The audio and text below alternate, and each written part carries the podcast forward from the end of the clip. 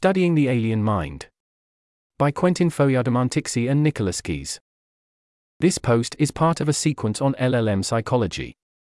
There's an image here in the text. Subheading TLDR. We introduce our perspective on a top down approach for exploring the cognition of LLMs by studying their behavior, which we refer to as LLM psychology. In this post, we take the mental stance of treating LLMs as alien minds, comparing and contrasting their study with the study of animal cognition.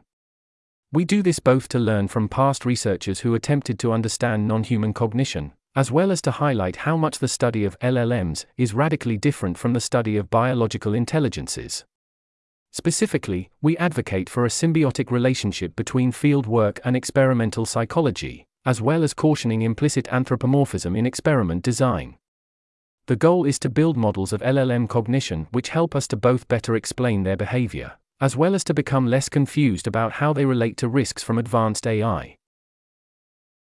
Introduction When we endeavor to predict and understand the behaviors of large language models, LLMs, like GPT 4, we might presume that this requires breaking open the black box and forming a reductive explanation of their internal mechanics. This kind of research is typified by approaches like mechanistic interpretability, which tries to directly understand how neural networks work by breaking open the black box and taking a look inside. While mechanistic interpretability offers insightful bottom up analyses of LLMs, we're still lacking a more holistic top down approach to studying LLM cognition. If interpretability is analogous to the neuroscience of AI, aiming to understand the mechanics of artificial minds by understanding their internals, this post tries to approach the study of AI from a psychological stance. What we are calling LLM psychology is an alternate, top down approach which involves forming abstract models of LLM cognition by examining their behaviors. Like traditional psychology research, the ambition extends beyond merely cataloging behavior to inferring hidden variables, and piecing together a comprehensive understanding of the underlying mechanisms, in order to elucidate why the system behaves as it does. We take the stance that LLMs are akin to alien minds, distinct from the notion of them being only stochastic parrots. We posit that they possess a highly complex internal cognition, encompassing representations of the world and mental concepts, which transcend mere stochastic regurgitation of training data. This cognition, while derived from human generated content, is fundamentally alien to our understanding. This post compiles some high level considerations for what successful LLM psychology research might entail, alongside broader discussions on the historical study of non human cognition. In particular, we argue for maintaining a balance between experimental and field work, taking advantage of the differences between LLMs and biological intelligences, and designing experiments which are carefully tailored to LLMs as their own unique class of mind. Heading Experiments versus Field Study. One place to draw inspiration from is the study of animal behavior and cognition. While it is likely that animal minds are much more similar to our own than that of an artificial intelligence, at least mechanically, the history of the study of non human intelligence, the evolution of the methodologies it developed, and the challenges it had to tackle can provide inspiration for investigating AI systems. As we see it, there are two prevalent categories of animal psychology. Subheading Experimental Psychology. The first, and most traditionally scientific approach, and what most people think of when they hear the term psychology, is to design experiments which control as many variables as possible and test for specific hypotheses. Some particularly famous examples of this is the work done by Ivan Pavlov or B.F. Skinner, who placed animals in highly controlled environments, subjected them to stimuli, and recorded their responses. The aim of this kind of work is to find simple hypotheses which explain the recorded behavior. While experimental psychology has changed a lot since these early researchers, the emphasis remains on prioritizing the reliability and replicability of results by sticking to a conventional approach to the scientific method. This approach, while rigorous, trades off bandwidth of information exchange between the researcher and the subject, in favor of controlling confounding variables, which can actually lead to the findings being less reliable. Regardless, experimental psychology has been a central pillar for our historic approach to understanding animal cognition, and has produced lots of important insights. A few interesting examples include a study on New Caledonian crows revealed their ability to spontaneously solve a complex metatool task. This behavior demonstrated sophisticated physical cognition and suggested the use of analogical reasoning.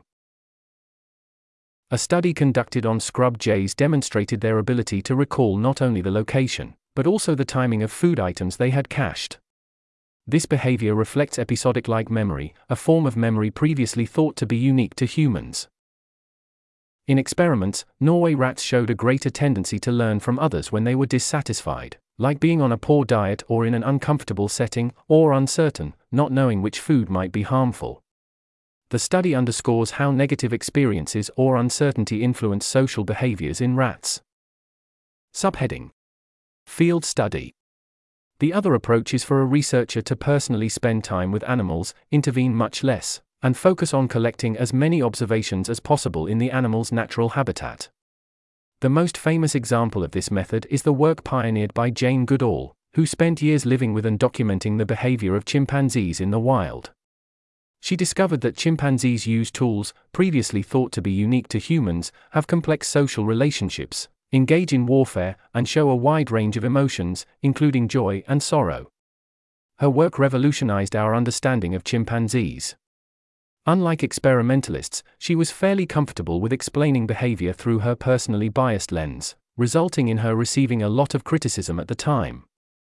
Some other notable examples of field study Cynthia Moss spent decades studying African elephants in the wild, discovering, for example, that elephants live in highly organized and hierarchical societies headed by a matriarch.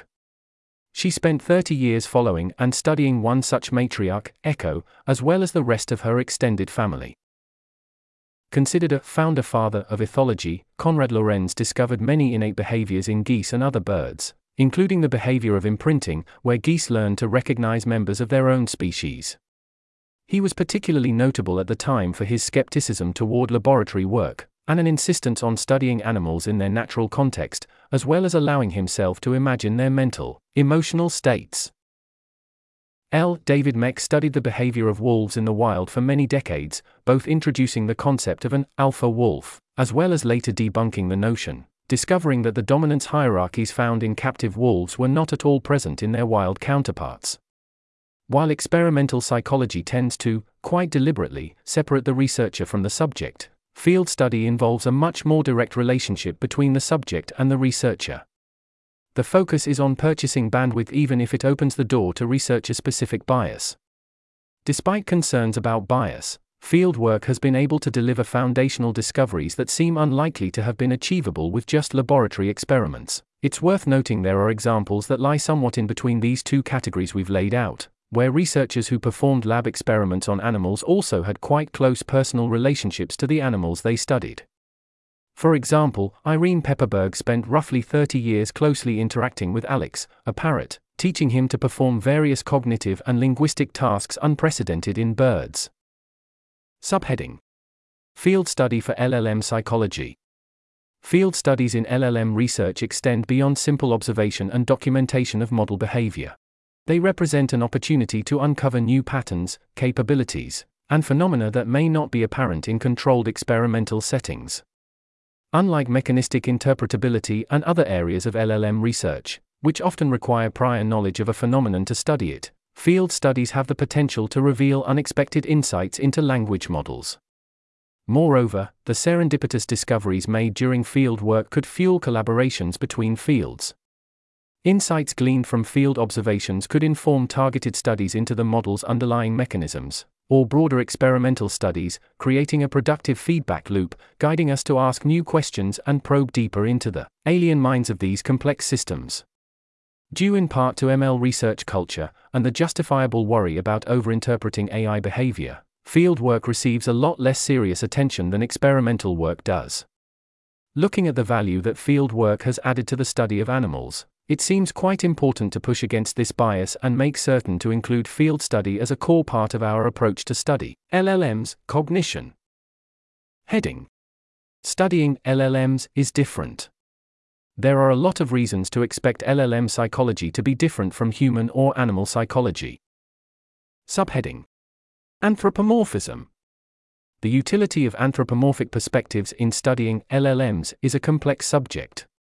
While LLMs operate on an architecture that differs significantly from biological cognition, their training on human language data predisposes them to output human like text. This juxtaposition can lead to misleading anthropomorphic assumptions about the nature of their cognition. It's crucial to be extremely careful and explicit about which anthropomorphic frameworks one chooses to apply, and to distinguish clearly between different claims about LLM cognition.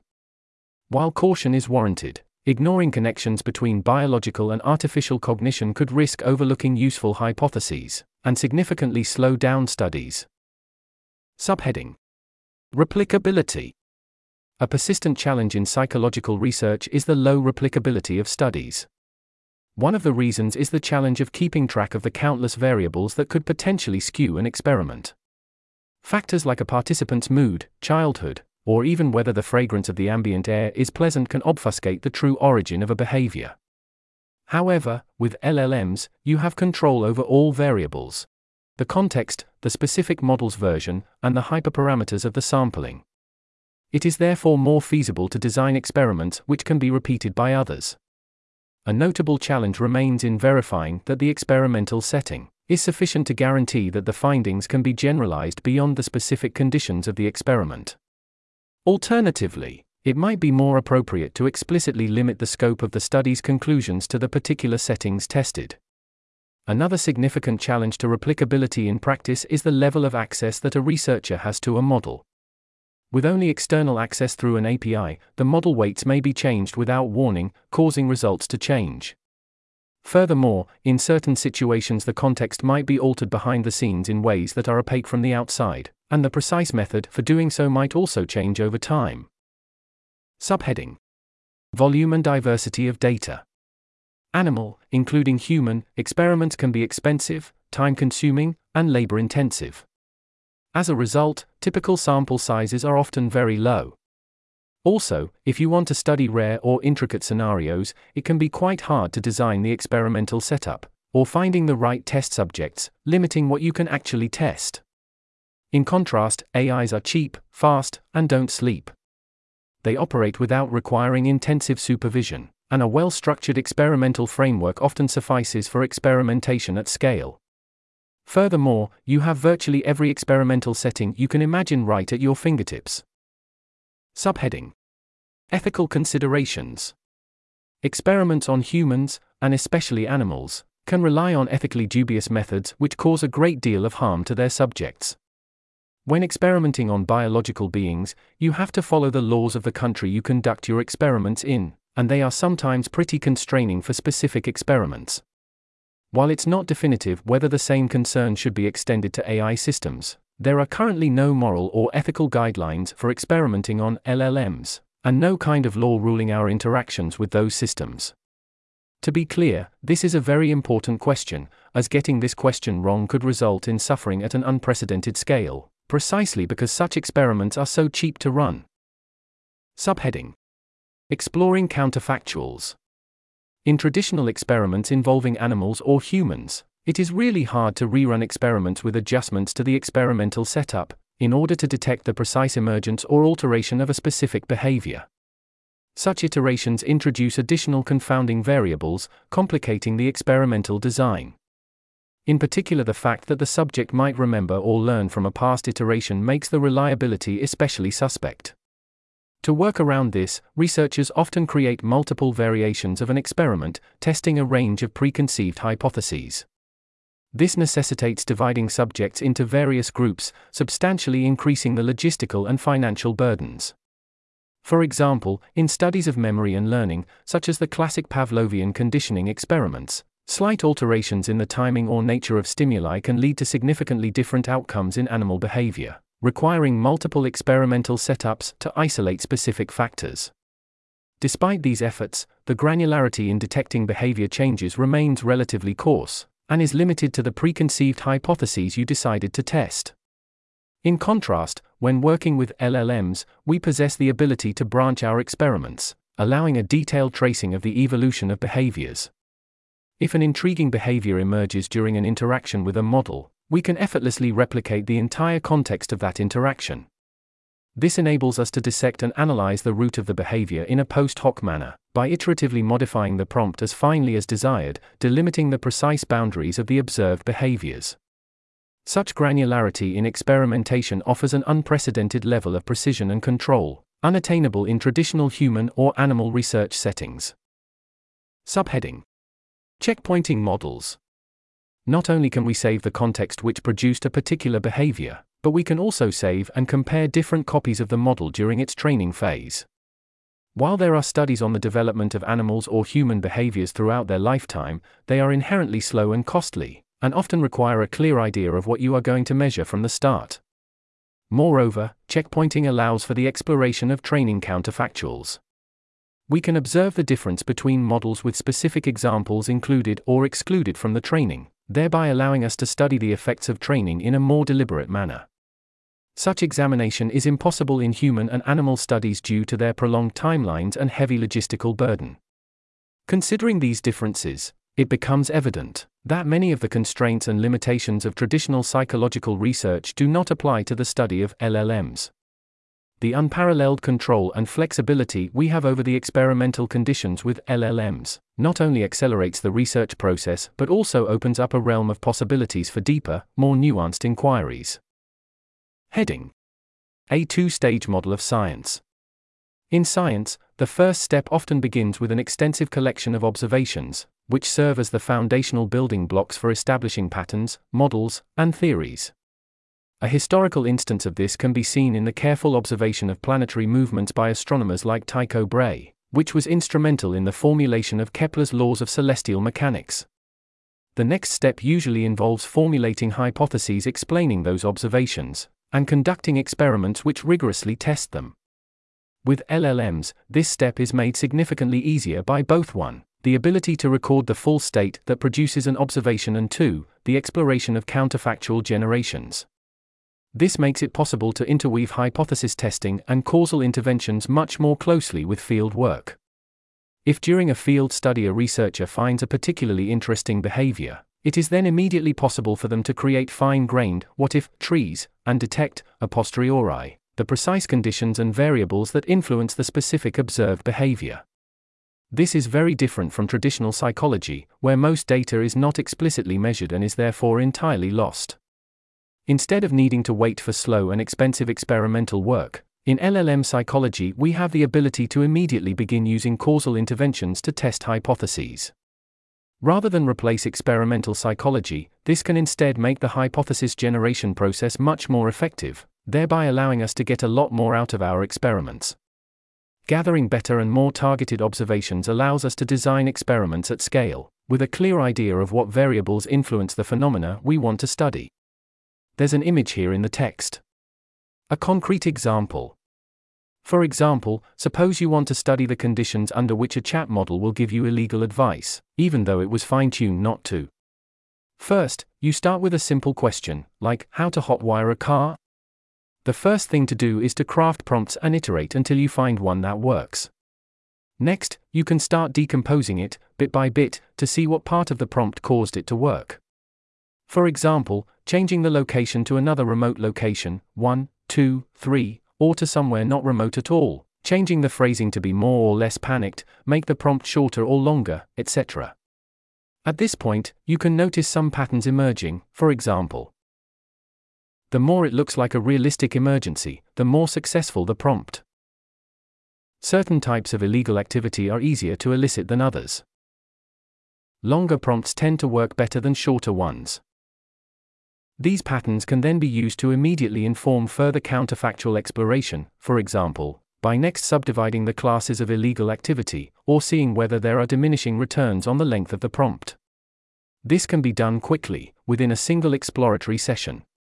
Compared to designing and running experiments, this is significantly less labor intensive, and so before running an experiment at scale, it makes sense to first spend significant time narrowing down the hypothesis space and discovering relevant variables to include in more rigorous tests. This kind of exploration can also help form better intuitions about the nature of LLMs as a class of mind, and help us to avoid designing experiments which overly anthropomorphize them or are otherwise poorly tailored to their particular nature. Heading Species specific experiments.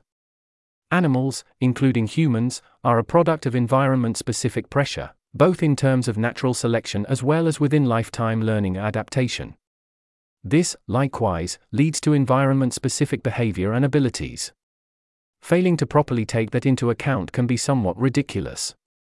Commenting on the failure to design species specific experiments, ethologist Frans de Waal writes Quote, At the time, science had declared humans unique, since we were so much better at identifying faces than any other primate. No one seemed bothered by the fact that other primates had been tested mostly on human faces rather than those of their own kind. When I asked one of the pioneers in this field why the methodology had never moved beyond the human face, he answered that since humans differ so strikingly from one another, a primate that fails to tell members of our species apart will surely also fail at its own kind. End quote. As it turns out, other primates excel at recognizing each other's faces. When it comes to language models, there is likewise a need for species specific experiments. For example, in an early OpenAI paper studying LLM abilities, they took a neural network trained entirely as a predictor of internet text, base GPT 3, and asked it questions to test its abilities. This prompted the following comment by Nostalgebraist. Quote, I called GPT 3 a disappointing paper, which is not the same thing as calling the model disappointing. The feeling is more like how I'd feel if they found a superintelligent alien and chose only to communicate its abilities by noting that. When the alien is blackout drunk and playing eight simultaneous games of chess while also taking an IQ test, it then has an IQ of about 100. End quote. If we are to take LLMs seriously as minds and attempt to understand their cognition, we have to consider what they are trained to do and thus what pressures have shaped them, rather than testing them the same way we test humans. Since the early days of behavioral study of LLMs, and to this day, anthropomorphization has remained fairly normalized. Take this study by Anthropic, which finds that after applying RLHF fine tuning, their LLM is more likely to believe in gun rights, be politically liberal, and to subscribe to Buddhism, and also several other religions tested. They measure this by directly asking the model whether a statement is something they would say, which totally disregards the ways in which the questions condition what the model expects a typical answer to be, or the fact that the majority of the model's training had nothing to do with answering questions. With clever prompting, Anyone can condition an LLM to generate the behavior of a persona embodying any number of character traits, including from chat models, despite being trained to stick to a single set of character traits. It therefore does not make sense to study language models as if they were coherent entities embodying a particular personality, and doing so is an example of a failure to study them in a species specific way. With that in mind, how should we approach studying LLMs to avoid making the same mistake? Heading LLM specific research. In order to properly study LLMs, it's important that we design our experiments to both take into account the alien nature of LLMs in general, as well as specific differences between how various models are trained. At their core, modern LLMs are trained to be text predictors. This makes predicting how a piece of text should continue a lot like their natural habitat, so to speak, and by default, the main place we should start when interpreting their behavior. It's worth highlighting just how alien this is. Every intelligent animal on Earth starts out with raw sense data that gets recursively compressed into abstractions representing the causal structure of the world, which, in the case of humans, and possibly other linguistic animals, reaches an explicit form in language. The raw sense data that LLMs learn from are already these highly compressed abstractions, which only implicitly represent the causal structure behind human sense data. This makes it especially suspect to evaluate them in the same ways we evaluate human language use. One way to begin to understand the behavior of LLMs is to explain them in terms of the patterns and structure which might be inferred from the training corpus. When we deploy them, we iteratively sample from next token predictions to generate new text. This process results in text rollouts that reflect or simulate the dynamics present in the training data. Anything resembling a persona with semi-permanent character traits in the generated text is a reflection of an underlying structure, or pattern. This latent pattern is inferred from the current context, shaping the persona or character traits that emerge in the model's responses. There's an image here in the text. When conducting experiments with LLMs, it's vital to distinguish between two aspects. the properties of the LLM as a predictor or simulator, and the characteristics of a pattern that is inferred from the context. Typical studies, like the Anthropic paper, tend to ignore the latter, but this distinction is key in accurately interpreting results and understanding the nuances of behavior produced by LLMs. When we observe the outputs of an LLM, we are essentially observing the shadows cast by the internal latent pattern. These rollouts are sampled from the typical behavior of this pattern, but are not the pattern themselves. Just as shadows can inform us about the shape and nature of an object without revealing its full complexity, the behavior offers insights into the latent pattern it stems from. To study LLMs properly, we need to point our attention to these latent patterns that emerge in context, understand how they form, what structure they take, and how they adapt to different evolutions of the context. Subheading Chat models are still predictors. Interacting with chat models is qualitatively different to interacting with base models, and feels much more like talking to a human being, by design. We shouldn't ignore the similarities between chat models and humans, especially if we think that our behavior might come from a similar kind of training. However, we should neither forget that what chat models are doing is still essentially prediction, only on a much more specific distribution, and with more narrow priors on how the text will evolve. While the assistant character we interact with feels like it represents the underlying model as a whole, from their first release, people have been able to generate a wide range of different characters and behaviors with these models. It is certainly worth studying the effects of instruct tuning, as well as asking critical questions about how agency arises from prediction, but too often people treat chat models as if they are completely disconnected from their base model ancestors, and study them as if they were basically human already. Heading Conclusion The ways in which LLMs differ from humans animals presents a lot of powerful new ways to study their cognition, from the volume and quality of data, to our unprecedented ability to perform causal interventions and explore counterfactual behavior. This should give us a lot of hope that the project of LLM psychology will be a lot more successful than our study of biological intelligences, and that with diligent effort we may come to deeply understand how they think. By looking at the history of the study of animal cognition, we find two main criteria that seem especially important for making progress. 1. There needs to be a healthy relationship between field work and experimental psychology, where experiments are informed by high bandwidth interaction between researchers and their subjects. 2. We cannot forget that we are attempting to study alien minds, which requires designing appropriate methods to study them in LLM specific ways. We must be very cautious about how we anthropomorphize artificial intelligence. Keeping these in mind can help LLM psychology mature and become a powerful scientific tool for better understanding the machines we have created and ultimately make them safe. Thanks to Ethan Block, at Remember, at Guillaume Corlouer, at Leodana, at Ethan Edwards, at Jan underscore Kulveit, at Pierre Peigné, at Gianluca Pontonio, at Martine Soto, and at Clem underscore Axe for feedback on drafts. A significant part of the ideological basis for this post is also inspired by the book by Frans de Waal. Are we smart enough to know how smart animals are? This article was narrated by Type 3 Audio for Less Wrong. It was first published on December 5, 2023. The original text contained nine footnotes which were omitted from the narration. To report an issue or give feedback on this narration, go to t3a.i. S.